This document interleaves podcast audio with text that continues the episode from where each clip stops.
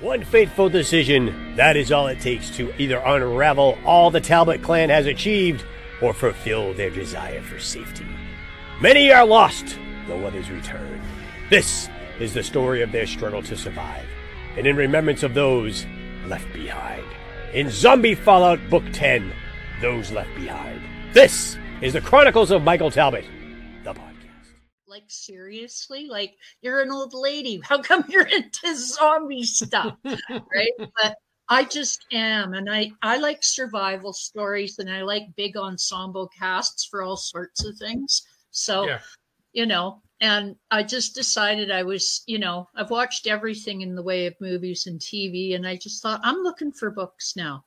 And I There came across and I started reading a few of, um, you know, Mark's synopsis, and I went, Yeah. hey, I'm going to buy it and I'm going to try it. And I think the first one, the first Zombie Fallout was free.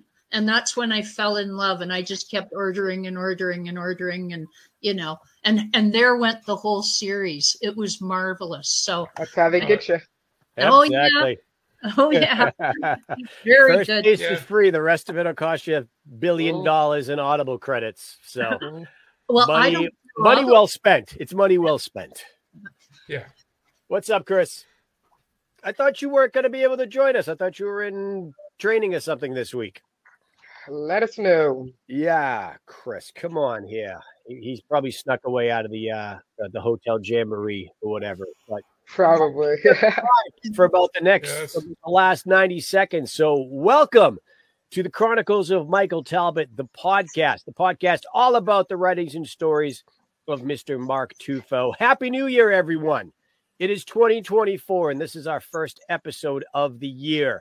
We haven't changed the goddamn thing between one year to the next. It's going to be the same. If it ain't broke, don't fix it. That's what I always So, Joining me this week is my co-host Amber Smith. What's up, everybody? Uh, joining me from the great country, a different country. We've had Paul on from England, and now we got a Canadian, Miss Andrea Tait, all the way from British Columbia. Correct, Andrea? You betcha. All right. And down there in the corner, if you're watching the audio, back again for like a six to seven times, Mr. Jason Leighliter. Jason, say hello to everybody. Uh, good evening, everybody. Happy New Year's. I hope everybody's uh, doing well.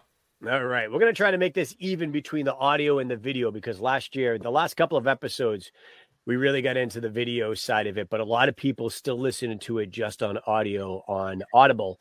And I'm an audio podcast guy. I, I don't watch video podcasts at all. So I'm amazed that I'm actually doing this like this. But people seem to like and, and watch people talk about stuff. So this is what we are doing here. We are talking about Zombie Fallout Book 10 those left behind. This was a book and a half. Uh, Yep. We Mhm. kind of teased about it a couple weeks ago. There's a naked BT in this book. And I, if there's any reason to turn this into a TV series, get 10 seasons in because we need to see the naked BT cage fight people. Okay. Yeah A hundred that could be friggin' scary for some people. But so, wow. Beth, happy New Year. How Beth? Did you like your uh, your cameo? Beth is one is is in the chat with us, and she was one of the cameo winners. We gave away three cameos last year with Mark.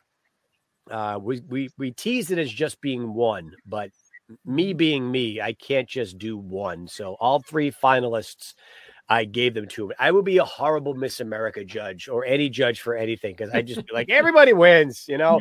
And I'm not a every kid gets a trophy kind of guy, but when it comes to stuff like this, I can't say no to people. It's just just the way I am. So uh she said Beth is saying that she did. We're gonna try to translate the the the chat for the audio people here. Beth says she did showed everyone who would watch. That is fantastic. So, are we ready? Let's get Yeah. started, man, because this right. book is full of awesome. Yes, it is. The book opens with Deneaux. She's been kidnapped. Okay. Dun dun dun. Yeah, rightfully so. She's kind of off on a. Uh, she's escaped the Talbot clan, uh, not the Talbot clan. She escaped the house, but also from the Demency group. Uh, if you remember from book, shit, is it eight? Eight or Eight or nine, eight or nine. I can't remember. I think it's eight. She got out of the Demency group and she's going to head west, uh, just like our forefathers did. Uh, go west, young man. And they said go west. And Deneaux is pretty much old enough that she was probably on the Mayflower and uh, probably dated Lewis or Clark or whatever at, at one point. So these are all American history references, Andrea. You probably have no idea what the hell we're talking about here. Oh no, no, I like a lot of history. I know a lot of your folks' history. We learn a lot of it in school. And, you know, if you're a big reader, you figure out all kinds of things. well, that is good. That is good. Well, and I Um, love PBS too. Great shows. Good, good, good, good. So, uh, so Deneaux's asleep at a rest area, and she gets woken up by a hillbilly. Just you know, she basically gets kidnapped. She falls asleep. She lets her guard down, and she gets kidnapped by three or four hillbillies. I believe it's three hillbillies. Um, three. I don't condone. I'm gonna say don't condone. Uh, I want to word this carefully. I, I I don't think rape is nice. Okay, but Deneaux was raped, and I don't even think that's too good for. That's even too harsh for Deneaux. I should say, but I think it's apocalypse times, and sadly, I think stuff like that would happen. And it's it's horrible that it's the world, the way this world is being portrayed uh, the bad people all want to come to the forefront and they want to kind of rule. And we get a lot of that in this story. And I Mhm. think this book is it's a testament to humanity. It's a testament to if the shit hits the fan, what is the world going to be like? It could be really freaking bad. Um starting things off, I mean, right out of the gate, first impressions on this one. Amber, what do you think? Uh, I think that it was really uh, it was an intense start. Uh, I feel like if any if Deneaux got any type of punishment, I mean, eventually she gets what she deserved, but I don't think she deserved what she got from these guys. Mhm. Um, but also I think just um one of the things to always like you were saying, if the world goes to crap, like all the bad people are gonna come out. Um, that's really true. Like like like a hundred percent. Like they have nothing. People barely listen to the law as it is. If all that stuff is taken away, like they have no holds bar on like what they're gonna do or what they want to do. You know what I mean? It's just I'm just gonna do it no matter what.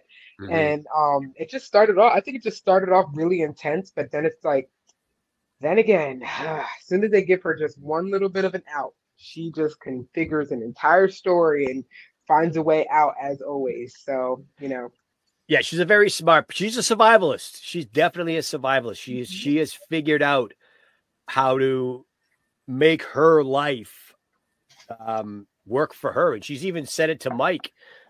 Uh, we find out later in the book when Mike takes her back in that you know she comes clean about the whole Paul and uh, Brian thing, and she says she she's she does what she's gonna do to make herself safe. So, um, Andrew, what was your first impressions of this one?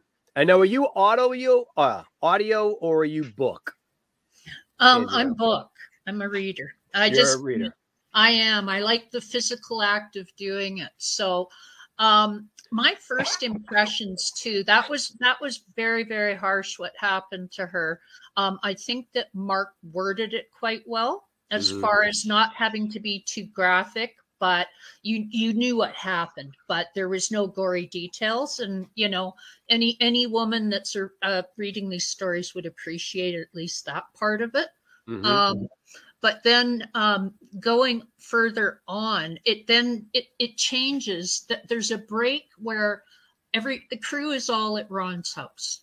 Everybody's there now, and and they're sort of they've been through the the big onslaught of the war, and now they're recouping. And I mean, he goes to the bathroom humor. Okay. It's like we have this horrible, you know, survival and violence and all this shit going on. And then once they're in the house and they cool down for a few minutes, it's like Trip taking the giant shit in the bathroom. Okay. Big blue turd coming out Yeah. of the toilet. bowl, okay.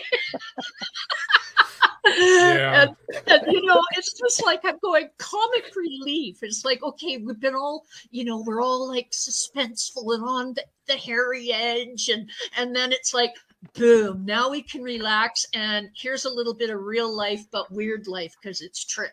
So anyway, I just I like that bit, but I just find, you know, with all of all of Mark's stories, it's just like, how does he keep thinking of all these situations? Like it's just like to me, it's amazing the creativity involved. But I'm, you know, I I've loved this book as much as I love the others.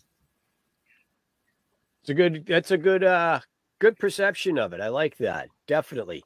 Uh, it, I think it's that Bostonian humor that he has. our our sense of Yeah. humor is not uh, normal to most of the country. A lot of people don't quite understand it. We are sarcastic AF. Uh, and I, I am the same way. I will try to take any uh, stressful, tense, emotional drama situation and try to make a joke. You know, it's I, I, I always look at it as I think Chandler Bing was was originally was originally from Boston because it's just that you know I make jokes, I make humor to for to to break the tension, and that's the way we are. So, Mhm. uh, Jason, what are your thoughts? Uh, I, I agree with you. I, I think the beginning of it, the the Deneaux piece, was very brutal. Um, but I, I do love that how she gets herself out of it, you know, uh, and manages to make her way back to Mike. I mean, how many times does she have to realize that that you know she's not going to make it without Michael? I mean, Michael has saved her, but how many times? Um, and a lot. for yeah and you know she keeps trying to get away from him and then oh i'm going to run to the other side of the country and be away from him and then ends up back at his at his doorstep a week later. Um you know but uh, how she gets back at them you know when they're out front of the the house and she just you know the the guy's standing there and she just manages to get a hold of the gun and just shoots him in his privates and it's like okay well i guess you know that's that's kind of payback i mean um you know but I, I agree with you know way once they're in the house and the and and trip and his you know uh, the power goes out or whatever and he and he's i'm blind and you know oh you know and then he's freaking out because of, of his blue poop and it's just yeah. Exactly. So I Uh, will we- say, um, I didn't want to, and I didn't want to miss uh two things really quickly. Um, Andrea, we need to get like a quick minute of how you even got into the Mark Tufo books and everything like that, because we love to hear everybody's story, especially when they're new on the podcast about like how they got into Mark. And um, I also have to say, like one of the best parts of comedic um ness in the beginning of the book is like as soon as Deneaux pulls up, Mike's outside with BT, and she's like, he's like, shoot her. shoot her right off. Like, what the fuck? Like, it was the funniest shit. That's always ever. his go-to reaction with her, but he never he's never the one to pull the trigger. It's like if you Never. want to shoot her, shoot her. He's like, Why? shoot her, He won't. Just like, do it right now. He's like, are you sure? Do it. it was like yeah and, well, funniest and he's shit got a rocket launcher and, and he's You know, it's like that school teacher that you hate, but you need her to pass to, to, to graduate. Hundred percent. a hundred percent. You know, so uh, Mark, no, it is not about T Rex loving. Yeah. Uh, I was just watching the Lost World. ugh, I'm still waiting for your T Rex, your, your dinosaur romance Mm. novel. Mark. I do also want to say, I don't know if you guys noticed, but when Deneaux was leaving, there was like a little skit of like a demon telling somebody else like she survived and she's Yeah. on her way to the house. yeah Like Kronos and was- Bellaton. Uh, Yeah, whether and they're demons changing- or they're angels or what they are, uh, we kind of get in a little more to like the whole maker type Mhm. of thing. Kronos and Bellaton sound like evil, sound like demons, but Deneaux's not supposed to be alive. Yeah. One, yeah, Right. and she's not supposed to find Mike again because they come in and they say if she finds him or they get back or whatever, she could screw everything up uh, Mhm. you know what their plan is that they've had in place and it, it's definitely a um I, I I believe I don't believe in spiritualism. I don't believe in God, heaven, the devil, or anything else. I truly believe that we are just pawns in one big alien chess game of their their, their horrible social media experiment. So this kind of feeds into what I think it is, where it's yeah, somebody's somebody's pulling the strings on all of this, and oh crap, that's gonna happen. Oh no, no, no, no, no, that's not supposed to happen. She's Mhm. throwing a monkey wrench in the entire thing. Yep, yeah So that is what happened with that. exactly.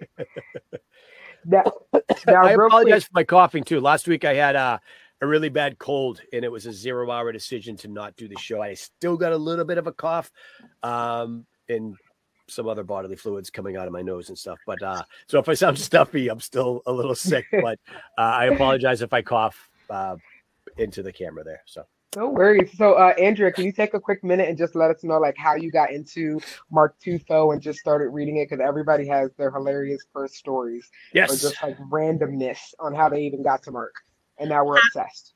Happy to, Amber. Happy to. So I've been a zombie fan in, you know, TV and film, uh, as far as the watching department goes for quite a while. And I decided just, and I'm a big reader, and I decided, well, why don't I just look and see what's out there in the way of, you know, stories uh, about the zombies. So I just, I have a Kobo e-reader and I put in zombies and up, up comes a whole pile of names. And there was a lot of names by Mark and Mark Tufo. And so I went to the first zombie fallout, which was free, and I read the synopsis. And I thought, you know what? I'm going to try it. If I like it, I'll go on to other ones. And if I don't, well, on to the next, right? you remember which book it was? Yep. Zombie Fallout 1. It was one. Yep. Okay. That's that's where I had I had zero was my first book uh, that they offered for free because it's a shorter one. Oh, well, I just, I only started reading in the last, oh, I don't know, year, year and a bit. Hmm So I've, um, you know, maybe they changed it up since you started. Well, actually, zero is a um audio only, so you probably wouldn't have seen. Oh, I wouldn't have. No, no, I, I don't have Audible, so I'm behind the times. You know, I live in the middle of nowhere. anyway, that's how I started reading Mark's books, and you know, um, I'm actually on number thirty-three now. so it's been a ride and it's bedtime reading puts me to sleep and you know and then it's like maybe over my coffee too in the morning hmm Which is your which series haven't you read yet that you that is on the list? um i think it is oh the one about the witches what's it called um anyway i've read the The Lycan Fallout.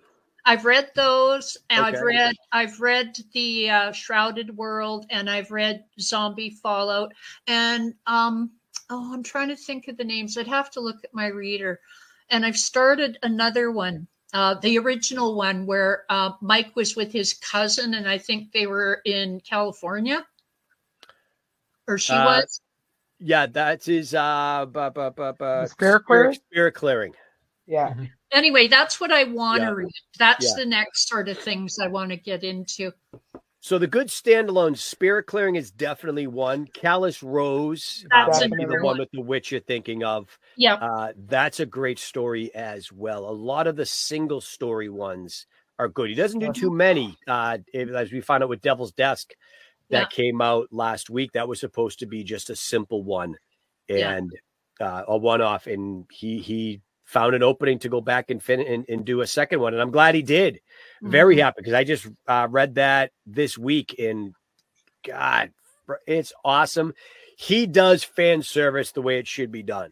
Um, if I'm just gonna say, like, it, it's it's a who's who of Mm-hmm. cameos that of characters that come back yeah. in the uh in the Talbot verse, which is just great. It's great. It's it's a really good book. If anybody hasn't read it yet, definitely check it out. So Well, it blows my mind how prolific a writer he is. Like he doesn't look that old, and he has such um, an amassed a huge amount of, of you know, like uh, I'm just blown away at how many many stories he writes. It's like, mhm. do you spend time with your family or the dogs? anyway, I'm very thankful that he's out there and doing his thing. It's just I I just love his stories. that's great. That's great. Awesome. Actually, awesome. Commented he thinks you were talking about uh United States of Apocalypse. Was that the witches one? you Yes, yes, that's Yeah, the yeah. one. Sorry. You said Yeah, witch- I was I wasn't thinking witches with United States of Apocalypse. So Yeah. I was thinking Callis Okay. Rose because she's got that clairvoyancy. Yeah. So, well, I I want to read say- them all. I was gonna say I think I've I think I might have spent too much time re-listening to uh, Zombie Fallout series uh, in the last month. I got a thing from Audible earlier in the day that said, "Oh, in the month of December, you listen to fourteen thousand minutes of audio." Like this man is getting very obsessed with zombies. What the hell? Uh, I'm, Ugh. you know, when I'm when I'm driving, when I'm, uh, you know, when I'm working, it's I just let it run in the background. I mean, because like everybody else, I, you know, uh, that comes on here, I've listened to the books how many times, and then when when we know we're going to be doing this, you listen to it over again, and yeah, it was like Mm-hmm. fourteen thousand minutes in the month of December. Wow, I can't even imagine what mine's what, what mine is. Mine came up. It was kind of like uh, uh, on 9-11 when it happened. The TV was the reporters were finally saying everybody needs to shut their TV off for an hour and go do something else. Uh, my Mhm. Audible is pretty much like that. They're like, you need to discover another author. You're, you're obsessed with Mark Tufo. Uh, Yeah. Men in straitjackets are coming. So, which is actually a good segue into the next epilogue that happens. hmm I don't understand this one a little bit. I know it's kind of going off, but I don't, I don't think anything has ever come of this one again, where Mark, Mark, Mike is just in a straitjacket in a padded room, and he's thinking to himself, "It finally happened. Yep, I'm in a padded room. I dreamt all of this. This is all a total dream." Mhm. Uh, in BT is the orderly. It's So really, is- yeah. Is all of this in Mike's head? This whole world is Mike really insane, and all of this is really not happening. He's just really crazy and has PTSD and all of this, or was just just another part of the the the the Triptiverse where it's the different timelines that happened with Mike. It was a. I, I asked Mark that when when we had the thing, and he said it was just a different timeline, which I think Yeah, is that was- that- interesting. Huh? that was my thought too was you know because i the mike in our in zombie fallout world seems to be he seems to be the one who he, he realizes the other universes are there you know by this point he's starting to get to the point where he realizes that he's ha- he has multiple lives Mhm. Yeah, he's acknowledging it along with the like when he gets those premonitions or when he when he's knocked out or something like that or about to die. He's like, why are there weird creatures on motorcycles and like what is this demon? Do you know what I mean? So he's like he's Mhm. having these moments of like like other lifetimes like bleeding through and everything, and um which is super super interesting um with it and i thought that was i i really thought it was interesting that like in every dimension and reality that mike and bt are close but not necessarily friends Mhm. Except Shrouded World. Their Yeah. wives are close, but BT hates Mike yeah in Shrouded yeah. World. yeah Yeah. which I which find is very, funny because it took that long. You know, you got to go to a totally ultimate d- dimension, uh, different dimension to find one BT that doesn't like Mike. You know, Mhm. so. Uh, but speaking of the kind of different timelines, there's a scene with BT, Mike, and Trip, and they're in the house and they're talking. Uh, and we talked about this on one of the other episodes where Trip is talking to BT, and BT is saying he used to be a cop um, and all of this. And Trip says to BT in a very lucid tone, Mhm. she lived.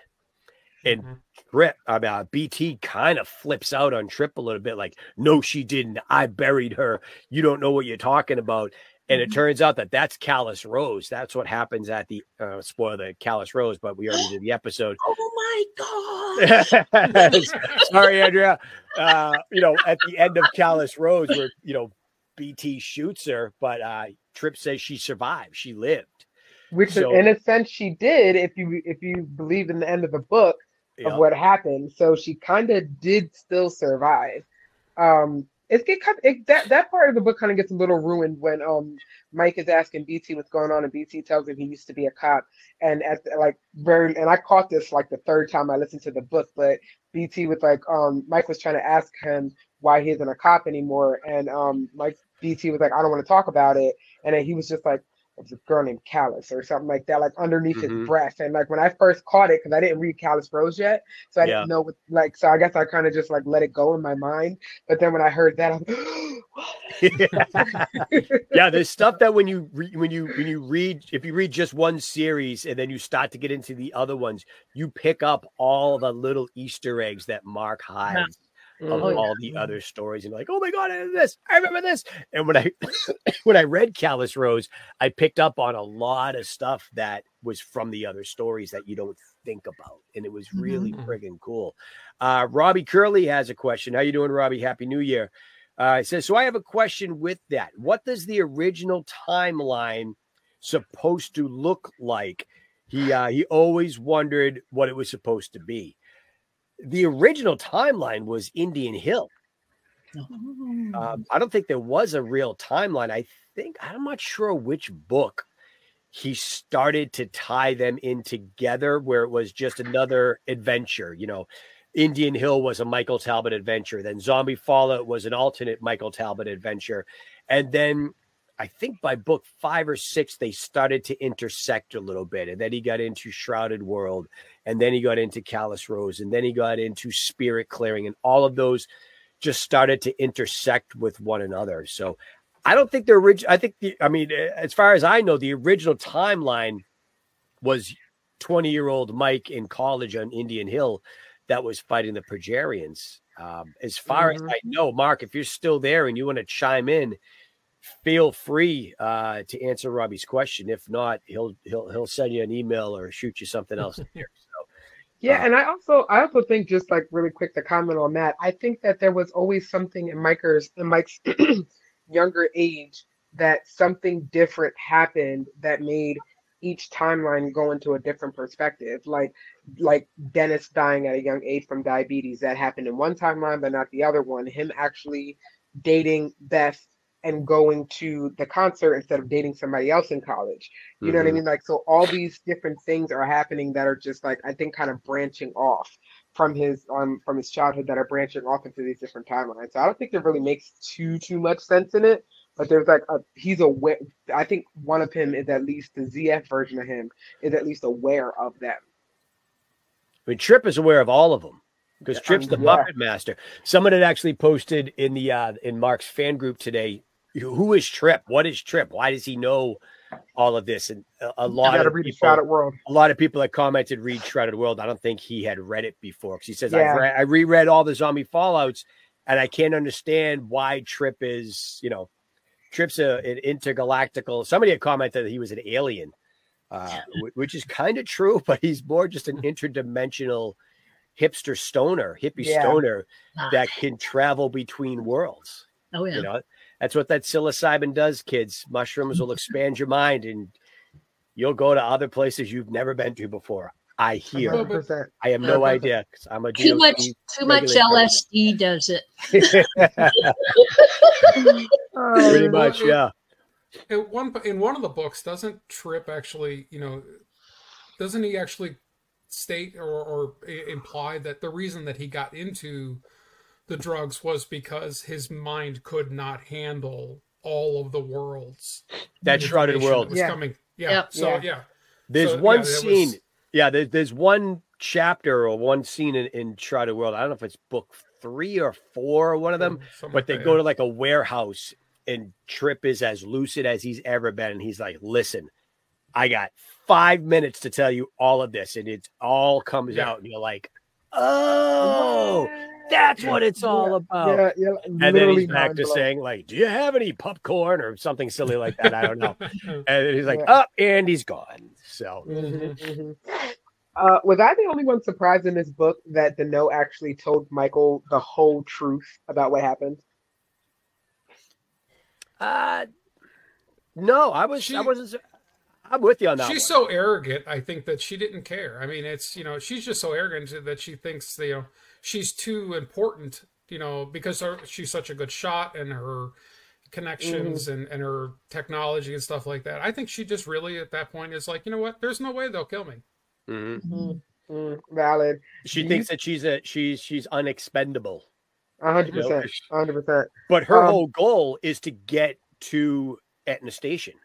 Mhm. Yeah. Which they don't even know about yet, which brings me to my next question. The satellite thing. Like good or bad? Like would you keep it, would you not? no i no No? I can't. I can't. No, because it, like Mike has said it at one point, you know, now they second guess everything. There, it's no longer going on intuition and going on your, you know, what is happening in front of you.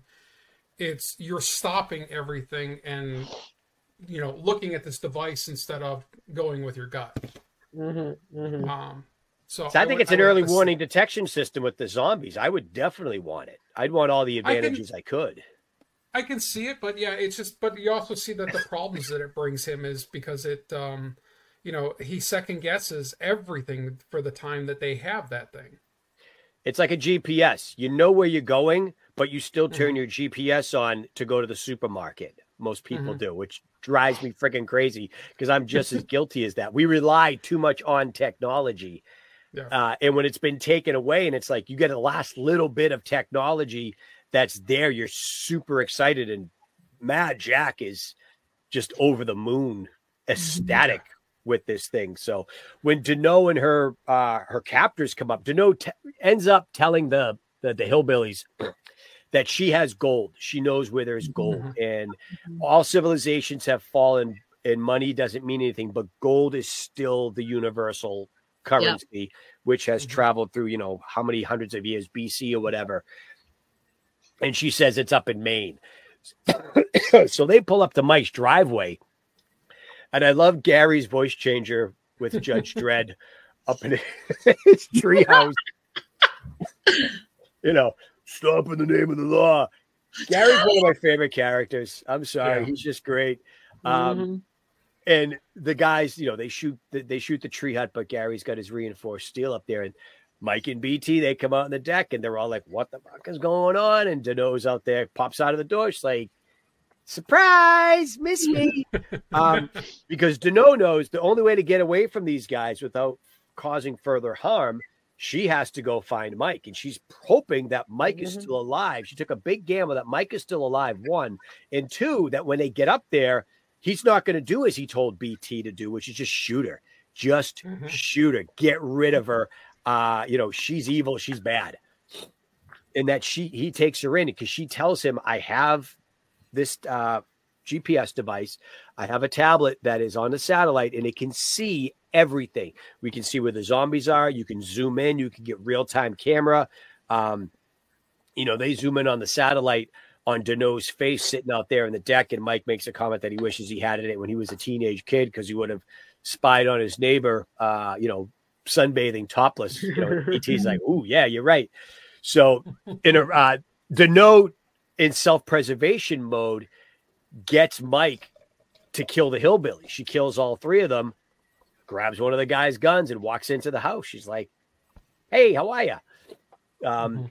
And she ends up telling Mike everything that happened. She comes clean, which I thought was surprising for Deneaux's character. But like you said, Amber, it's either she has nothing to lose, she has everything to, or she has nothing to gain, she has everything to lose with that. But because she's Deneaux, she knows that if she tells Mike, she needs to be honest with Mike, and Mike can sense her BS. She's he's got the BS meter on her and he can tell that if she's lying or not and she comes clean with the whole thing and she's brutally honest about it. And i think mike appreciated it because it gave him closure with what happened with paul and and brian. But at the same time he knows that he can't trust her because any chance she gets she's going to stab him in the back again. But the enemy of my enemy is my friend. And Deneaux's mike's enemy but the zombies are everyone's enemy. So Mike needs to know right now. And she kind of comes around in this book a little bit. And you think to yourself, has to know how to change a heart? Is her character evolving? Does she realize that she can't survive this without Mike? And when is the other shoe going to drop? What is she going to screw Mike and the crew over again? Mhm. Um, and it doesn't really happen in this story. It this I is a, when they got a that pro that they book. would. Yeah. Say that again, Jason. I'm sorry.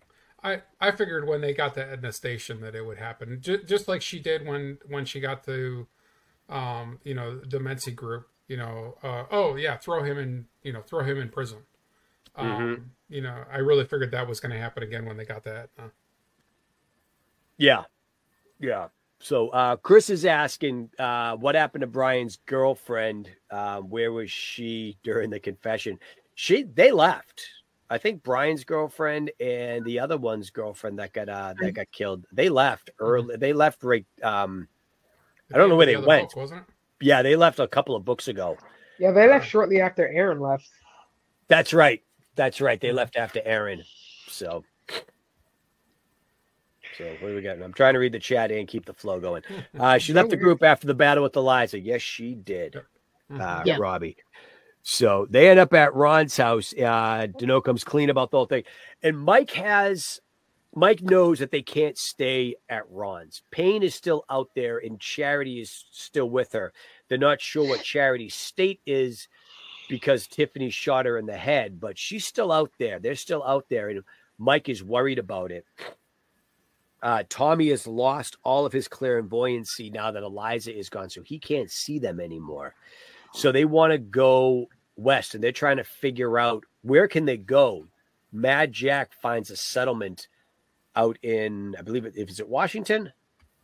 Yeah. is that where the the Etna station is? Yeah, up in Washington State and they're like they got walls and they got dogs and they got kids and they got security let's go you know let's go west you know lewis and clark reference again. Uh go west young man.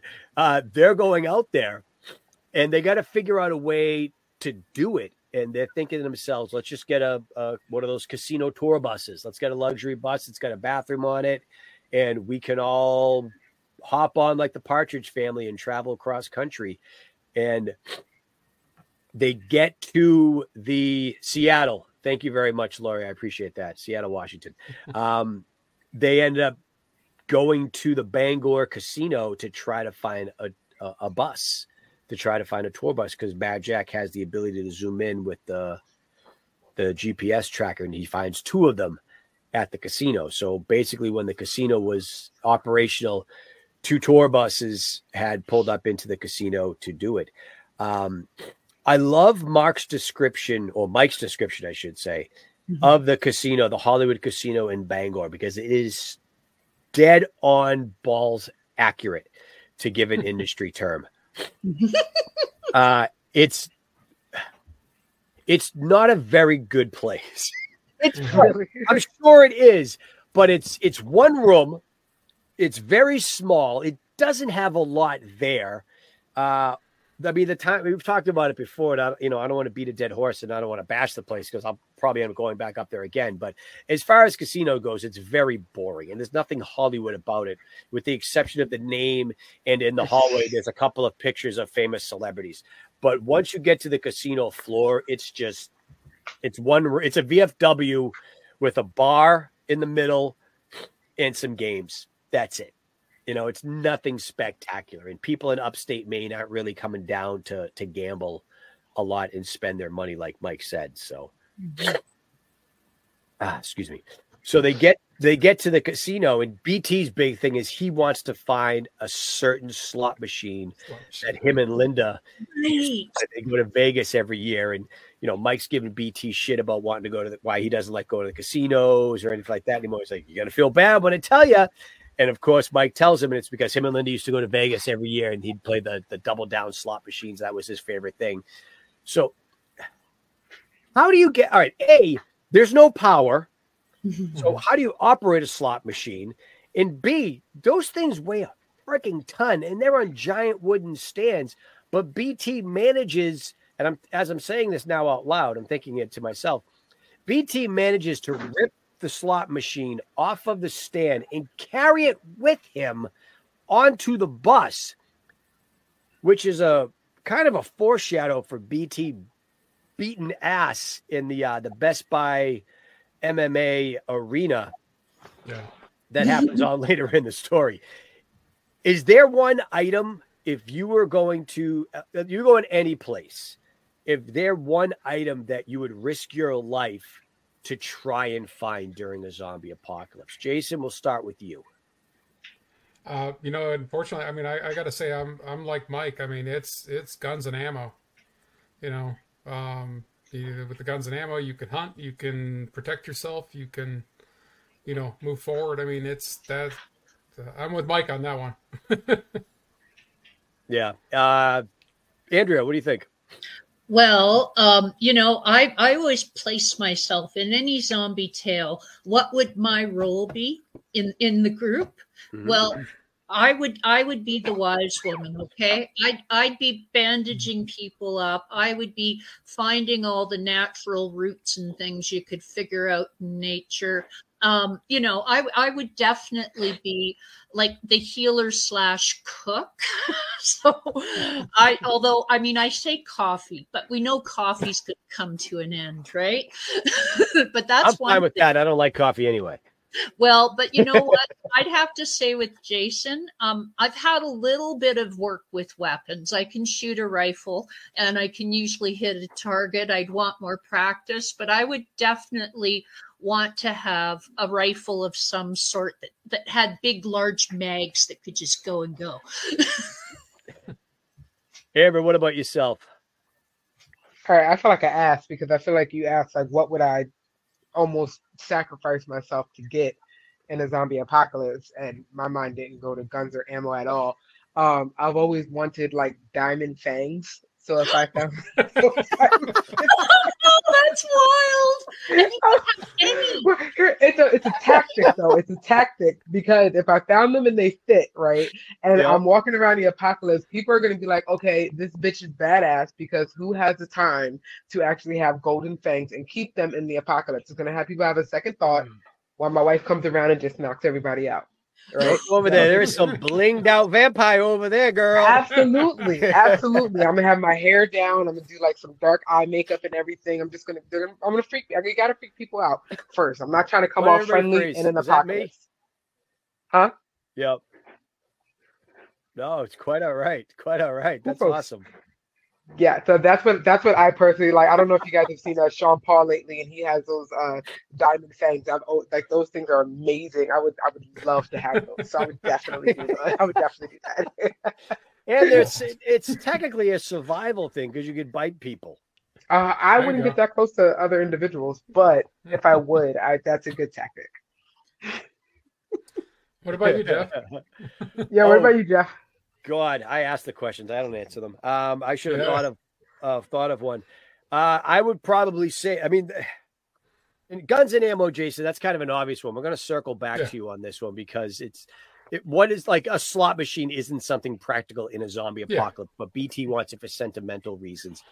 Uh I'd probably say uh, I have a photo album of when I was a kid and my kids growing up and I think I would sacrifice myself to get one of to try to to get to get one of those to just get a mm-hmm. photo mm-hmm. album to get some kind of remembrance of my life before the apocalypse to mm-hmm. get back into it. Not practical at all. I probably it, it's soft cover. It wouldn't even hurt if I hit a zombie with it or anything like that. but um, that's my one sentimental thing that I would want to do.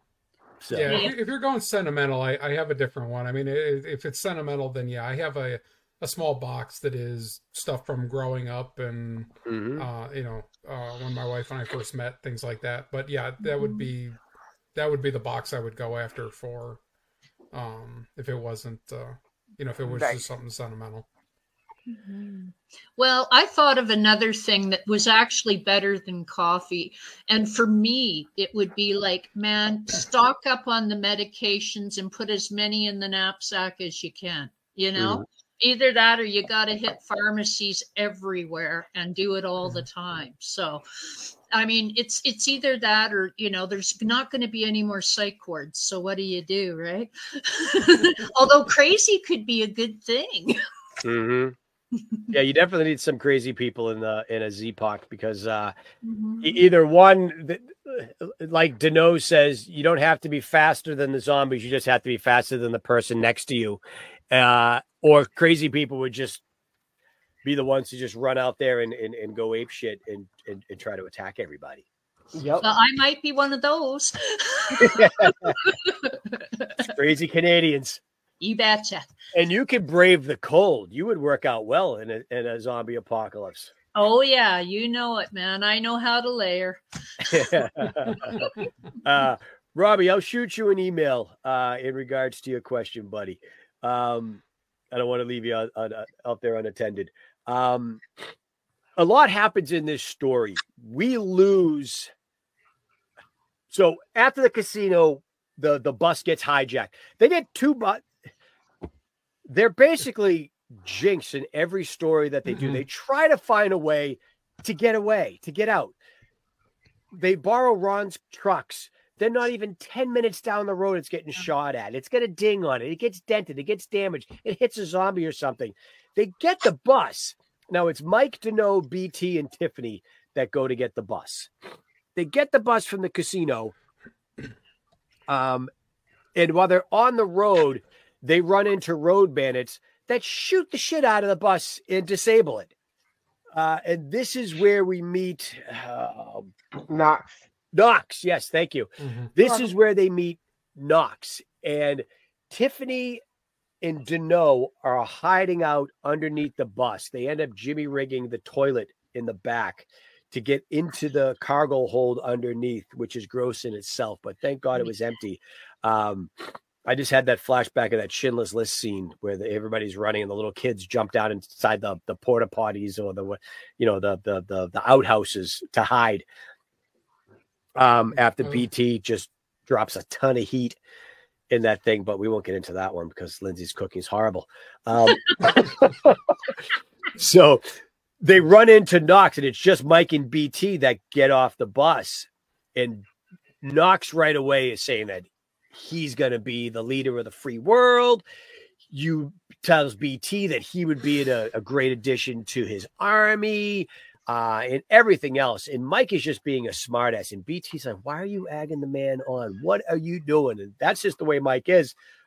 Uh, and Knox, not knowing Mike for who he is, shoots Mike in the stomach and leaves him there for dead. It takes BT hostage. Uh, telling him he's going to be part of his initiation and everything. So after they leave, Deneaux and Tiffany come out and find Mike. And this is where Tiffany finds out that Mike is part vampire. Question I have, and I, I think I know the answer, but I was wondering what you guys thought of this. In order to save Mike to get the bullet out of his stomach, Deneaux knows that she has to get human blood into Mike to build his strength. Whose arm does she make to bite?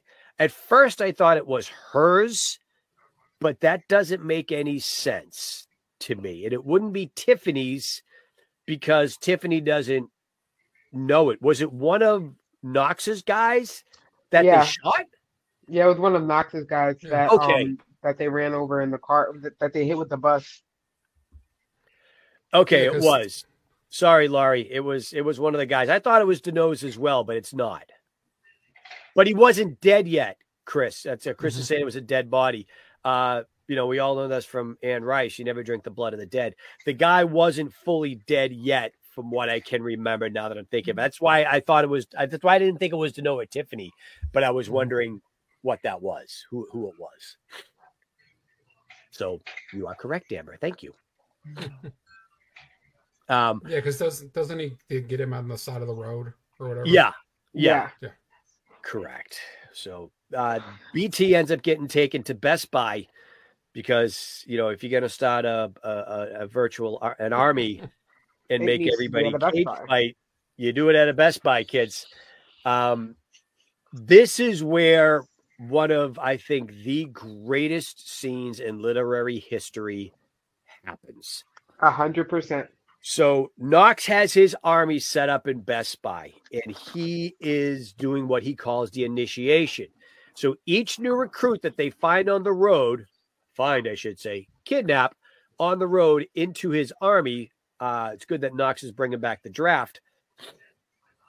They set up a, a cage inside the middle of the Best Buy, and each new recruit has to fight. Is it ten or twelve men? Uh, twelve is the max. Um, twelve is the furthest they ever went. Okay. So you Right. fight, you fight until you get knocked out, until somebody bests you. so what he wants to do is he wants to break the new recruit to Yeah. basically abide it on all bow down to Knox, make Knox the you know the, the the the leader of the free world, and that's what he wants to do. So he puts BT in there, but he strips him naked, and I'm assuming they strip everybody naked um, for this initiation, and then volunteers all line up at the cage door to come in and fight the new recruit. And BT just one after another after another just lays down the haymakers and beats some ass in this scene. Mhm. He even beats up a woman. Uh, but judging by her appearance, she was pretty much a big ass, large Marge type of trucker woman. Uh, and she goes for BT's junk, and that's a no no. So BT's got to do what he's got to do. Mhm. Yeah, Uh, at one and point, I thought she was actually going to take him. you, you think he's going to because BT's a gentleman. You don't think BT would hit a woman, Yeah. Uh, but I he mean- does. I don't have a penis, but I can imagine if somebody tries to grab it aggressively, I'm gonna knock that bitch out too. So, just saying. Yeah, it's not fun to get him grabbed, hit, flicked, nicked, Mm-mm. grazed, nothing. It's a very painful, painful. You women don't understand what pain is. Oh, Okay. yeah. I know you think you're nuts. All right. I don't want to hear about your childbirth and all. Oh, I that never had crap. any. None here. Oh, I'm gonna get hate mail. Um, Yeah, so, you are. Seriously, seriously. um, but uh, it's it's it's great. Um, yeah, but he knocks the shit out of her. I think she she dies from from being punched in the face. Like that's oh yeah, he nails her. He actually, I think her. he I think Yeah. he killed. I think he killed like almost everybody who went in the cage. Didn't yeah, he? he hit he hits him right in the temple. He he basically yeah, because Knox is getting pissed that he's losing all of his recruits, so he starts sending them in two or three at a time. Yeah, And yeah, because I think he broke enough. the one person's arm and let him go. He was still alive, but broke his arm, like dislocated Yep. his shoulder. Just pulled that that part to me. I'm like, Jesus Christ! Like he just pulled pulled the arm. Like, fuck! I didn't even know that was a thing. But Yeah. I think I, that that definitely was like my favorite part of it. Um, and I think the tase part too, where he just grabs the leads in the throat, like that. That was just that's just badass. I don't care what anybody says. That's badass. Well, every cop, I think the every you know the movies that you see. I've never been a cop, or I, I've never talked to anybody who does this, but I think they tase each other so they know what it's like. It's like tear gas. You know, when you go mm-hmm. into the the the fire academy or the military, they tear gas you so you know what the effect is. I think cops all take a taser to know what that feels like. So to BT, him being so frigging big as well, getting those leads on him, it was like it was nothing. He still had a twitch, but it didn't incapacitate him like it would Yeah. a normal person because he's you know he's Jack Reacher size, if not bigger. Mhm. You know, he's 6'5", 250. I think BT's more than 6'5". I think he's like 300, pushing Yeah. a lot of weight and muscle behind there. Um, so they get to the point where Knox is getting pissed, and BT challenges Knox and says, "Why don't you come down here and fight me?" And Knox, being a typical leader, it's I'm going to send everybody else. I'm going to delegate from the sidelines, and I'm going to send other people to their death because I don't have the guts to do it myself. And Knox gets uh, gets fed up and starts sending in zombies after them. They build another cage from the back room, a hallway cage, to send in zombies Yep. uh, to do it. So that's when BT starts going, you know, kind of apeshit. There are other people in there with him, and it's a whole big thing. But going on on the outside, MJ um, has the the the satellite, and he can track where they took BT, and they find out. So they want to wait till night, but they know that the guys will have night vision goggles because there are four sentries up on the roof. So they have Ron want going to blow up one of the gas stations uh, right near it in the line of sight to give a blinding light, which what a fire would do would render the night vision goggles useless. And this is where, God rest your soul, we lose Ron in this Mhm. story. Uh, he got caught with some zombies. There's a horde of zombies coming down the road, and Ron is trying to get this going. And on his last dying thing, he sets the blaze and blows up the gas station. And Mike makes the comment of, "Wow, Ron, he really got that thing going," not realizing that his brother his his brother died. And after all of the animosity that has been, Mike Mike and Ron never really settled their differences. Ron still blamed Mike for everything that's happened to them. Uh, there's that one scene in the last book where he blames Mike for everything, and, and his wife, Ron's wife, died, and he blames Mike for that. So Did Ron want to live, do we think, or do we think he set that blaze knowing he wasn't going to make it out because he wanted to go be with his wife and daughter? Because his daughter ended up passing away as well. Uh, we find out like three or four that she turns into a zombie, and Mike had to put her down. I think question. he did. I think Ron knew he wasn't going to make it, and I think Ron made the ultimate sacrifice for the group. It was his last ditch and he wanted to go be with his family. I, I think, think, I think kind of uh, the sad thing about that is that you know they they they never settled their differences, and Mike has to live with the fact that you know they they they just you know. He, he can't make it right with his brother. There's no hope to now, right? Mm-hmm. But but I think that, you know, I mean, Ron did make that sacrifice. And I think that, you know, his heart just wasn't in it without his family. Mm-hmm. Amber, what do you think? He still had two kids, though. Um, he I did. just, I, I honestly think that he was, he was trying so hard to compare himself to Mike. Like he kept trying, like if Mike can go out there, I can do that. I'm going out on this run too. I can do that. I can do that task. That's no problem. Like he kept trying to like outdo Mike as like the younger brother and like I can do what he does and even better. And then I think in that last moment it's just like fuck it. Like there was no way for him to escape. And just like Chris said, who the hell doesn't Try? he doesn't have the instinct to make sure all his tools work before he starts the project. You know what I mean? And it's like you mm-hmm. die because you didn't take two seconds to check your damn lighter you know, the simple shit that Mike, you know, even though Mike's an air brain sometimes, he makes sure shit is ready to go. Mm-hmm. Yeah. Yeah. That was a sad that that was a sad moment for me. I was sad when mm-hmm. Ron mm-hmm. when that happened. Uh mm-hmm. there's a couple of moments in these books where you're like, "Oh, I wish he would have made it." But it's, you know, you don't know who you can get used to. Yeah. In these yeah. stories, you get attached to them, you know, and you're like, yeah, he didn't make it, but you know, Mad Jack is still alive and kicking, you know. Yeah. so hmm. they end up um rescuing BT and the banter back and forth with Mike and BT, just the whole Mike stops dead in his tracks, just BT's naked. He's like, what okay, wait a second. Uh, you know, there's no clothes for him. They get BT a couple of uh Best Buy smocks to put on himself, and he's you know he's wrapping around like a diaper, and he's just out there.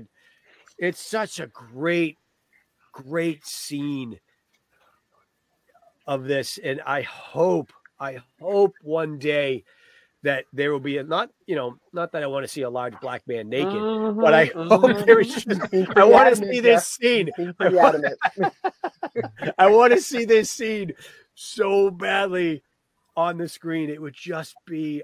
Uh, I mean, even put him in the golden speedo because you know you can't have full frontal yeah, uh, male full frontal in movies without getting an X rating, but just do something with it because it would just be awesome. It kind of reminded me that anybody, I don't know if you guys ever saw the movie Diggstown or read the book. It was um, uh-uh. Louis Gossett Jr. and uh, James Woods, and it was like an early '90s type of movie. And it's a boxing movie, and it's a, a con artist movie. It's really good. You guys should watch it. I think it's on Tubi or Crackle or something. Mm-hmm. Um, and they set up a con fight where Louis Gossett Jr. has to fight 10 guys in a 24 hour period. And throughout the, some of the parts of it, you know, he just knocks out one guy and he's like, get me another one, you know, and goes back to his corner. That's kind of what this scene reminded me of when BT just mm-hmm. smacking people in the head, bare knuckles is like, send in the next one. Let's go. Get it done. And he is just, BT is just fired up in all of that. So Beth's husband remembers that movie. It was a great movie. I read the book after the movie. That was one of the first books I ever read after I saw the movie. And that's when I discovered I went, oh, wait, books are actually better than the movies oh, because yeah. they give more information and yeah. they can talk about this and they can do this with that. Holy crap, what have I been missing my whole life? Because all throughout high school and school, I was like, why should I read the book when I can watch the movie? Mm-hmm. Dummy. Which is another reason why I hope they don't turn this stuff into movies because I think they would ruin it. They would have to do a series, kind of like what they're doing with Reacher right now on uh, Amazon Prime, where they're taking one book and making it an entire series. Yeah. Mm. You know, you can't Mm. do it in a tw- in, in a two hour period. Uh, I mean, me and Mary just watched the the two Tom Cruise Jack Reacher movies, and we're like, eh, yeah, it's a good movie, but I already read those stories, so I know what it is. I'm like, yeah, they took that out, they took that out, they took that out, they Mhm. added this, they put this here. It's just, I, I hate to say it, but I'm a nerd right now because I love reading stories more than I like watching the movies, and it's so much better. Mhm. Um, Amber, we know you were excited for the naked BT cage fight. When you reread it, did it hold up? And was it everything you imagined in your head? Every single moment of it was an existential experience, and I enjoyed it. I enjoyed picturing uh, BT rippling muscles, killing zombies with a bat. It was perfect. It was perfect. Yep. yep. Yep. I also okay. So who wants to commend Mike on killing Knox's wife, um, zombie wife? Like I totally commended him for that shit. hundred percent. I think he should have let. I think he should have brought her. I think he should have done what Michonne did in Walking Dead and put her on a leash and carried her around until he could find Knox and let her go.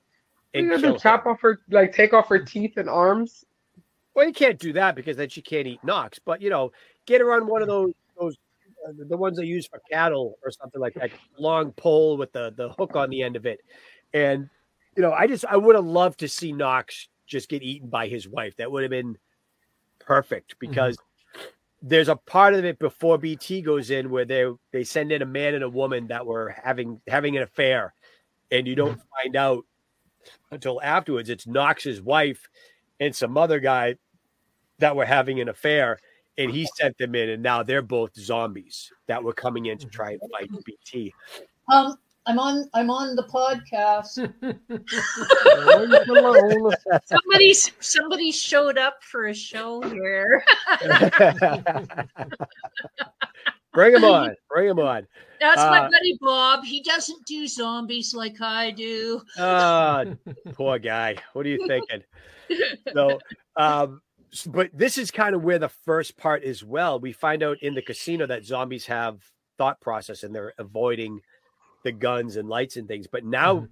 Mike, is it Mike that just hears her talk, or can anybody else hear her talk? Because she says Knox, want Knox. And this is where you find out that this is Knox's wife. Holy crap. The Yeah. zombies can talk. Did anybody I else thought- hear it, or was it just Mike? I thought BT heard it too. Okay. Yeah, I think BT heard heard it after a second because he was like, "What the fuck Yeah. are you doing, Mike?" Yeah. Could you imagine a zombie just having a chunk of it? Like you couldn't even move your neck to say it because it's like, oh, there's no way. Yeah, there's no, there's Yeah. no, no way. that would freak me the F out if I heard a zombie talk. A hundred percent. You know, my, my question is, did he kill Knox's wife just because she was a zombie in that, or or you know, in some way was it Mike's, you know, pity on her and killing her? Nah, his first thought was Eliza. He was like, I. Yeah. He was like, if I would have killed Eliza from the rip, none of that shit would have happened. Yeah. He was Yeah. like, fuck that. He was like, I no more conscious zombies pop. Like, Yeah. Yep. Yeah, that's pretty much what how, how he did it. Yeah, Why he and wanted. Chris, Chris says, what kind of moron sleeps with the crazy dictator's wife? Uh, yeah. I'm sorry. I don't care. I don't care what type of ass you got on you. There's no way. There's no way. There's no way. Guys will be guys. I don't know. You never know. It could happen. You guys are No. idiots.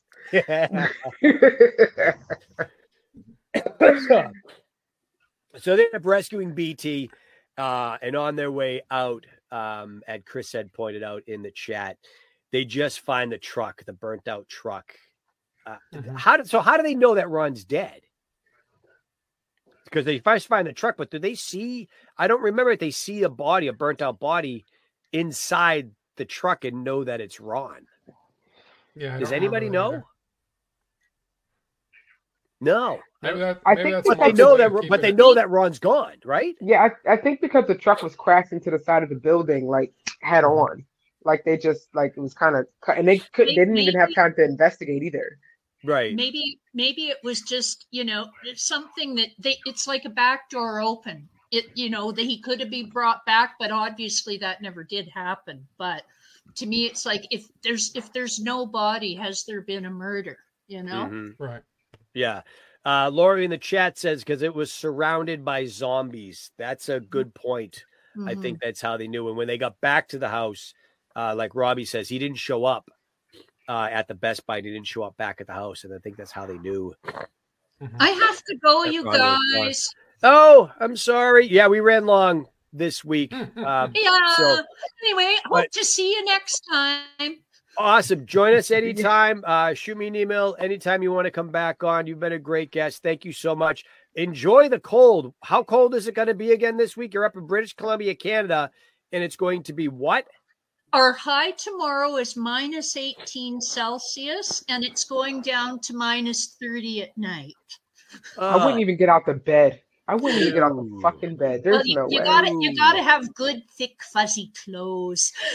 Yeah. Nothing stops us. I'm going to work while this is going on. Okay. oh man.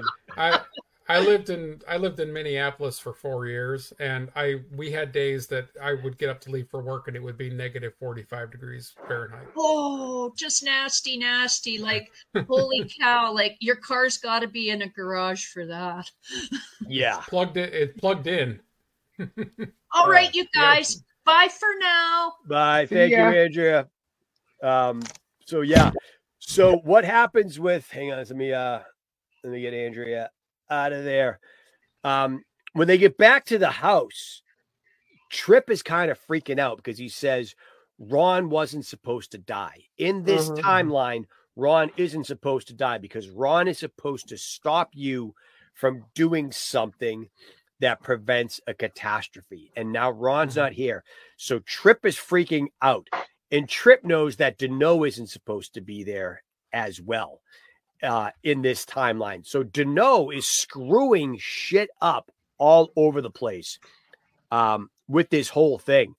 And it's things are going off of the rails, and you're kind of wondering where is it going to go? What happened with Ron? What was what was what did Ron?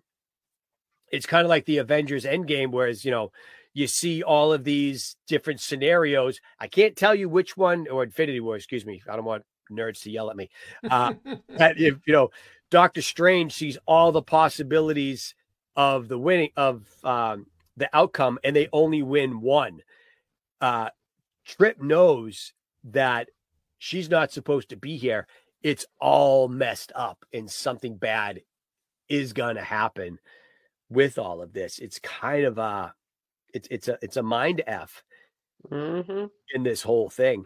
Um, as we start to wrap things up, there's a nice scene at the end that they end up finding another bus. Uh, they all get separated again. Mike and Lindsay have a brother sister moment, and um, Mhm. we lose Mark, uh, Lindsay's Lindsay's husband. Is it Mark? Lindsay's husband? Steve. No, Steve. Yes. Steve. Steve God, is he was Lindsay. so in, he was so non-significant in the in the, in the Yeah, in the whole series. Yeah. Yeah, I kind of went to it too. I'm like, who, who is this guy? Why is he here? Uh, you know, Yeah. so I mean, I feel bad if if if Steve is a real brother-in-law of uh, of Mark's sister, but um, Yeah, he I do gets. have to say. Oh, Go go ahead. ahead. yeah. go- no, no, I was just gonna say he gets. I was just gonna continue. So go, go. Yeah, no, no, like he gets he gets killed, which is like kind of like I, I feel like he was gonna be a big annoyance anyway throughout the mission because I'm like, bro, if you didn't even bring extra ammo, it's like, what are you even doing? Like, was he kind of feeling like the Ron complex? Like, oh, if Lindsay's going out, then I gotta go out too. Like, what's Mhm. going like what's really going on here? And um I think I really like in this part of the book that you get you finally get a taste of BT's past before the Deepak. And I really enjoyed that part of the book as well. Mhm. Oh yeah, what Yeah, I- happens with I- Linda and the neighbors and everything? Yep, yep, which I thought was really awesome. Yeah. Good. Uh, what were we gonna say, Jason? Oh, I was just gonna say uh, that you know, her husband just wasn't. If, as soon as they left, and Mike was like, "How do you volunteer with bad knees, and don't bring any ammo?" Um, Yeah. You know how? Why? Why did you go? At, at that point, I was already like, "Yeah, he's an annoyance." I turn around and send his butt back to the house and tell him we'll take care of this. Yeah. Yep. He wants to try. He wants to try and do something, but uh, it- this is really the first time I think in the whole series we've really heard any significance of him. And then all of a sudden he's he's dead.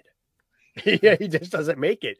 Um, and there's a there's a lot that goes on, uh, a lot of personal stuff between Mike and Lindsay while they're out there in the woods trying to make their Mhm. way back. Uh, they get held up at a house and they go into the whole I didn't like you as a kid and you did this and I did that, but it ends up, you know, it all comes out in the wash and they end up, you know, brother and sister, you know, we love each other, Mhm. everything.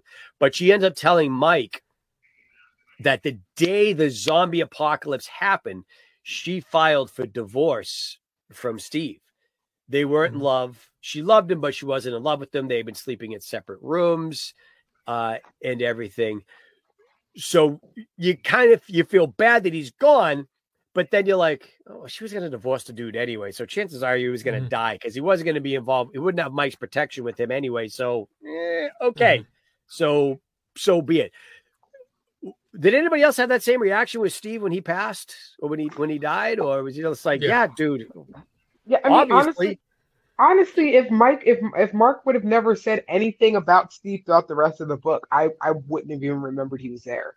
right, No. exactly. Like, it could have been, it could have been the very next month. Like the, wait, I think what is it? Like next book or two, it's like BT and Lindsay start talking. So it's like, I I I, I would have been like, oh yeah, it's nice. I would have completely forgot about Steve, hundred and ten percent. yeah, Well, this, in this one, when when they get back to the house, I mean, she immediately goes to BT. You know, I mean, you Mhm. you could tell she already had feelings for him because she immediately went to him and you know was wrapped up in his arms. So Yeah, yeah. And BT and Mike Mike makes a joke like, uh, do we need to have the talk about you and my sister? And BT just says, you know, I'm I'm being I'm there for her. So they've Yeah. obviously started something, but you know, if, if you want to go with the conspiracy theory type of thing, BT egged on Steve to go out into the wilderness because knowing that he got bad knees and he can't shoot for shit, that you know he'd get out of the way, and then BT is no to know. You get it with that? No, BT is not to know. no, that's why I said conspiracy theory. BT would never do that, and BT No. would never sleep with the married woman, uh, nor would he ever do anything like that. But now that Steve's out of the way, I got yeah, I got. yeah, There you go. D- divorced by zombie. yeah, exactly, exactly. um, the apocalypse divorce decree. Uh, BT, yeah, Chris, BT is definitely too honorable for that. Uh, Yeah. There's a scene where Knox comes back at the end. BT, Tommy, and Mike are out trying to find cars because the two buses that they've gotten now have both been beat to shit within the first Yeah. 10 minutes of it being of them being out. And they end up finding out uh Knox and his men are all still out there, and Deneaux ends up coming to the rescue with that. There's a scene where Pork Chop is driving the bus or a truck or something, and Mike and Deneaux are shooting. And Deneaux Oh, yeah, he's, do- he's doing the pedals. and Deneaux insults Pork Chop to get him, excuse me, to do what he needs to do.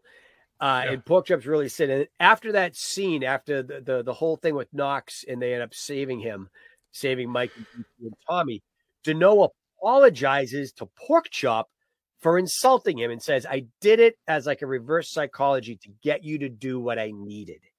hmm um, to save us. And I was kind of floored that Deneaux apologized to Pork Chop first off for saying she did something. She made a fat joke about him that if you know if you hmm stopped eating all Yeah. these candy or something like that. But she apologized to him, and you thinking to yourself, "Oh my God, she's turning over a new leaf. This is a nice woman. She's becoming isn't, Grandma Deneaux." isn't that at the point that she's also quit smoking? I don't think she's ever quit Too? smoking. Yeah, she quit She for a did- little bit. Yeah, she quit for a while. Yeah. I don't remember that part. And I read it Yeah, at 'cause she's- regular speed, Mark, not 1.7 like I normally do. Yeah, yeah, no, she she quits uh she quits smoking for a while All right, well, that didn't Um, last very long. when they're back when they're back at the house. Um but yeah, that that was um pork chop was uh when they were driving the dump truck backwards The dump out truck, of yes. the quarry. Yep. So, Okay. Yeah, it's uh it's a crazy book. A lot a lot happens in this story and as they get to the um the, da, da, da, where am I? They they get to a scene at the end where they end up meeting up with um those people's name Harriet and Vincent, there's a convenience Mhm. store that they come across. And the guys, Mike and Har- uh, Vincent got the guns out and they're doing all this stuff. And Mike's like, we just need supplies. We're going out west. We don't want to hurt anybody. Do you got any toilet paper or anything like that? And Vincent is outside and Harriet is inside the building upstairs. And you can't really see her, but you can hear them talking. They sound nice and sweet. And you're thinking, these are two nice old people. Um, you know, they're going to let them in. They'll drop their guns and they'll be friends and they'll go on their merry way. And Mike tells everybody, drop your you know, everybody put your guns down. And to him, Vincent says, fella, that was the only thing keeping you. And Mike hears that just kind of went out for a second. Sorry about that. Yeah. And Mike hears the gun cock. Here's the the the Mhm. the the hammer pull back, and then he hears a bang, and he thinks he's dead.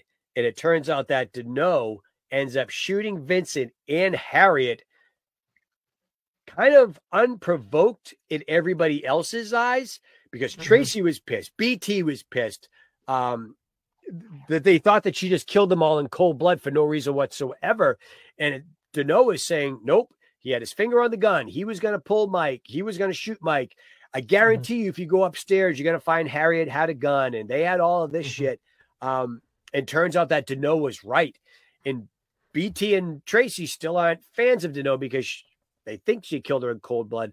But Mhm. Deneaux saved Mike's ass from Well, getting doesn't shot. doesn't she doesn't she say that the Mike looked down and come to realize that the gra- the ground where around where Mike was standing was completely stained in blood? Yeah, there was a lot of that. Then when they go into the store, when they go into the store, they go upstairs. They find out that they've been hoarding stuff for years or Mhm. months or whatever it was. Um, BT goes over to Harriet, finds her at the window, and he finds a loaded gun with the hammer Mhm. cocked back, and like shit, she was right. Um, Yeah. and Deneaux ends up finding thirty bodies stacked out back of the shop. Mhm. So they're luring people in and then killing them and taking what they have out of their vehicles. So fucking Yeah. know. Fucking no. Yeah. That should be a t-shirt. I would wear that. Fucking Yeah. no. I'll have to make that'll be my a- next one that I make. Effing effing to know. Mhm, Every mhm. time that, that you think that there's no reason to keep her around, she always seems to find a reason to uh to make herself relevant again. That's the contradiction So- that Mike is dealing with. Yep. Yeah. Yep. And we find out in epilogue one or epilogue two, uh, epilogue one, uh, it's a quick little epilogue where Deneaux is telling Mike, I can save them. You need, Mhm. do, you, do you want me to save them? But I need you to do something for me. If I save them, Mhm. you need to bite me because Deneaux Mhm. wants Mike's power. Deneaux wants to become immortal. Nah. Wants the Mhm. strength. And Mike's like, You don't know what you're asking Mhm. we don't know what's going on. We don't know what Deneaux can save them from. We don't know who he's talking about, who she's talking about. We assume it's her, his family. You know, Mhm. it's Tracy and BT and all of them. Excuse me. Uh, that she's talking about that she can save. And Mike says, do it. And we find out in later book uh, what exactly that was. But uh, there's three epilogues in this one. Epilogue two is is Iggy. They bring back Iggy, the cataract, uh, cataract eyed, silverback Mhm. hybrid zombie gorilla, which is going to be awesome. I can't wait to. Damn more. Iggy. I want Damn it. Iggy. My thought is with Iggy is Iggy is part of the Yetis from Demon Fallout. I hope Iggy makes an appearance in DD3 if Mike do, if Mark does a DD3, which it looks Hmm. like he's going to because he left it on a cliffhanger. Um, and I sent him a very nasty Facebook message like, "You son of a bitch! You left it on a cliffhanger." How dare you? and his reply was, "Would you expect anything else?" yeah, really. Nah. Nah. yes, Beth, I am okay. I'm just getting over a cold that seems to be lingering for very long. I appreciate you uh you asking me. Um so Zombie Fallout book 10. It was great. Uh final thoughts on this one for me was this is where the books the series starts to pick up again. I think there's there's Mhm. ebbs and flows in all of his series, and with Zombie Fallout being so long, um, I think kind of eight and nine were had their moments at the end that it picked up and it did it, but a lot of the middle was a lot of filler. Uh, you know, there's a lot of Mike being stuck up in a bucket truck and doing things. Still great. Don't get me wrong. I'm not saying that they weren't Mm. good, but this is where they start to pick up as to okay, they got a destination where they're going. It's not just about killing Eliza or killing Payne. They're on a road trip again, and they're trying to get someplace to Etna Station that really sets up the rest of the entire series to date. Uh, probably coming up with book 23 of what's happening where Mike gets involved and they all find the military, they get involved with the military. And I like this book a lot, and I'm excited for where it's going and coming, what's coming after that. Uh, Mhm. Jason, what are your final thoughts on this one? Uh, I agree. I, I think this one was good. Um, you know, the the the BT fight scene again. It's it's a great thing. Um, I, I do. Uh, you know, the loss of Ron was kind of sucked, but um, you know, but I do like to also seeing the evolution of uh, BT and um, you know Mike's sister. Um, this one I think really sets up the end of it for you know the next book where you're sitting there. You know the the whole thing with Deneaux and the save them. I mean that's you know that's a, a, a huge setup for the next book. Mm-hmm. So, uh, but no, I, I loved it. I mean it's a good book. It's uh, uh, you know fits perfectly in with the series. Yep. Amber, what are you thinking? Final thoughts. amazing yet again. Loved it, and I feel like um, it's kind of reminding me again, like he can put so much action, so much forward moving momentum in the story, and still have you wanting more. Which is like, Mhm. that's a talent in itself. Because like I mean, shit, he could have he could have he could have drawn the book out to the fight scene and and grabbing the second buses. You know what I mean? He Mhm. could have that, that could have been an entire book right there. And it's like, oh, the next book, we finally got the buses. Now we're on the road. Like he puts so much shit into one book that it's just like keep going, keep going. It's just amazing. I, I- once again, I'm very satisfied with the amount of action, information, conclusions, new beginnings that are put in every book. Yeah. Oh, and, you, and you realize Yeah. the only person who's any good with buses is his trip. 100. percent yeah. Yeah, definitely. Uh, Beth in the chat says the part that tear me up is when Mike looks back at the house at Ron, uh, and Tracy thinks they see the curtains moving uh, as they're Mhm. leaving Maine. They're leaving Ron's house for the last time, um, and they think they see the curtains move. So Ron kind of went home. They're not sure if it was the wind or if you believe in ghosts and stuff, but uh, yeah, that was kind of an emotional scene, Beth. One hundred percent, definitely. They don't return back to Maine, I don't think, until like in Fallout, where Mike goes back. We we find out that Mike house. Mike goes back to Ron's and just is sitting in that very comfy chair that I could I could live in. that he says in one of the stories. Mhm. so, um, guys, we're going to stick a pin in it there. We've been going about an hour and a half. This was great. Great to be back. Happy 2024 to everybody. Uh, we're going to keep going. The 31st of the month, uh, that's like two weeks, one week, whatever. Next week, we're going to do book 11. Uh, and I don't have a calendar in front of me, so I'm going off my head, but I think book 11 and then book 12. And then on the 31st, we're going to do Devil's Desk 2. And maybe we can persuade a special guest to come on with us and talk about the writing and what he was thinking when he did it. But we shall Mhm. see. No pressure, Mark. I know I haven't. I think I talked about it the other day. I'm not sure. Um, but thank you all for joining us. If you're just listening on the audio, the video version of this, it's up on Facebook on the Chronicles of Michael Talbot, the podcast official Facebook page. If you have not liked it or followed it, please do. We give a lot of updates and um, where people can give their thoughts, and we kind of post the show on this. Join us every Wednesday night at 6 p.m. as we are live on Facebook. We record the show and then we post the audio and the video to Spotify. Uh, Spotify has the video, and Audible, Apple, and all the other audio places have it. We are not up on YouTube. Somebody messaged me the other day when you're going to put new episodes on YouTube. We are not for the foreseeable future.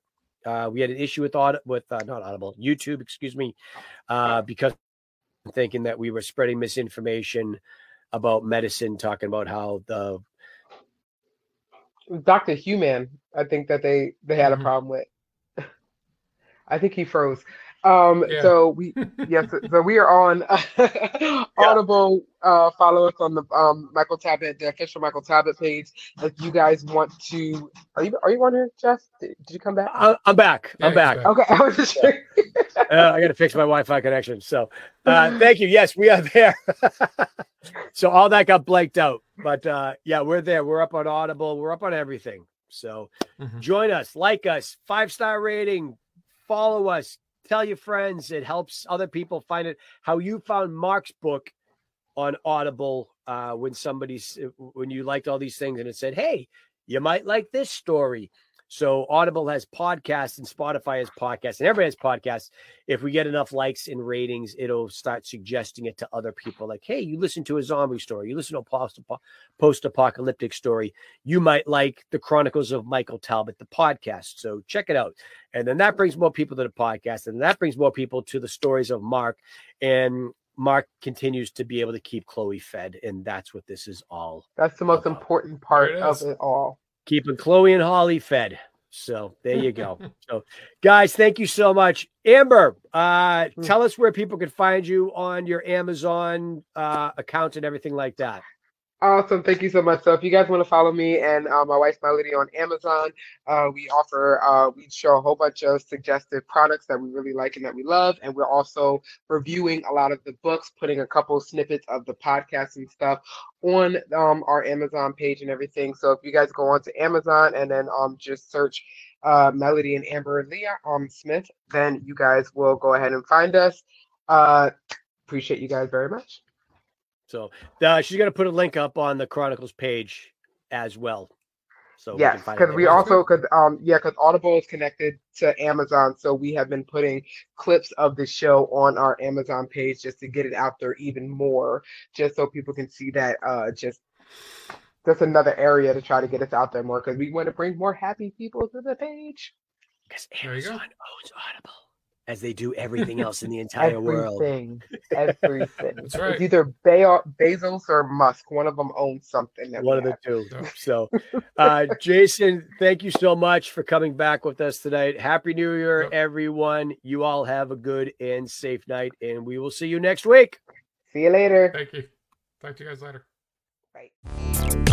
You have been listening to the Chronicles of Michael Talbot, the podcast. Copyright 2023 by Chestnut Hill Studios. Hosted by Jeff Royds. Co hosted by Amber Smith. Technical advisor Mary Napoli. Music by Burnt Ends. The Chronicles of Michael Talbot, the podcast, is a production of Chestnut Hill Studios. No part of this recording can be rebroadcast, remixed, rewind, remastered, rewrapped without the express written concern of Chestnut Hill Studios. Follow the show on Facebook and Instagram, and don't forget to give us a five star rating and review. It does help others find the show. And it makes us feel good about ourselves. Make sure to check out the collective works of Mark Tufo at marktufo.com or available on Amazon or audio version on Audible. For booking information, email us at michaeltalbotpodcast at icloud.com. This is the end of the show. You may now go about your regularly scheduled day.